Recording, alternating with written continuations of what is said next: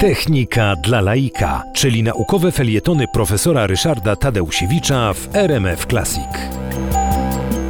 Badania w zakresie inżynierii biomedycznej, w zakresie biocybernetyki y, do pewnego stopnia y, przypominają y, badania, które doprowadziły do poznania struktury układu planetarnego, układu słonecznego, gdzie no, Ziemia jest jedną z planet, a pozostałe planety towarzyszą nam w wędrówce wokół Słońca. Ta analogia jest dosyć dobrą analogią, dlatego że kolejność różnego rodzaju odkryć na gruncie astronomii przypominała i w dużej mierze naśladowała te odkrycia, które dokonujemy w biocybernetyce, jako pewną sekwencję coraz głębszego dociekania prawdy. Jeżeli chodzi o astronomię, to pierwsze początki polegały na tym, że obserwowano niebo i dowiedziano się, że wśród gwiazd jest pięć takich, które wędrują.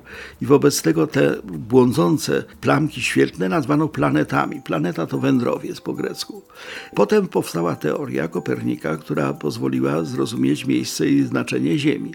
A potem były coraz doskonalsze narzędzia obserwacyjne, na przykład William Herschel w 1781 roku zdołał na tej podstawie wypatrzeć na niebie Urana, a potem trzeba było wprowadzić w modele. Urban Le Verrier w 1846 roku dzięki temu zdołał odkryć kolejną i ostatnią planetę Neptuna. To samo możemy prześledzić w biocybernetyce.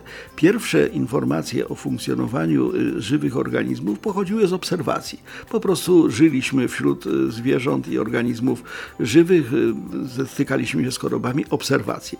Potem powstały różnego rodzaju teorie, chociażby teoria ewolucji związana z doskonaleniem i rozwojem odpowiednich gatunków. Natomiast później powstały narzędzia.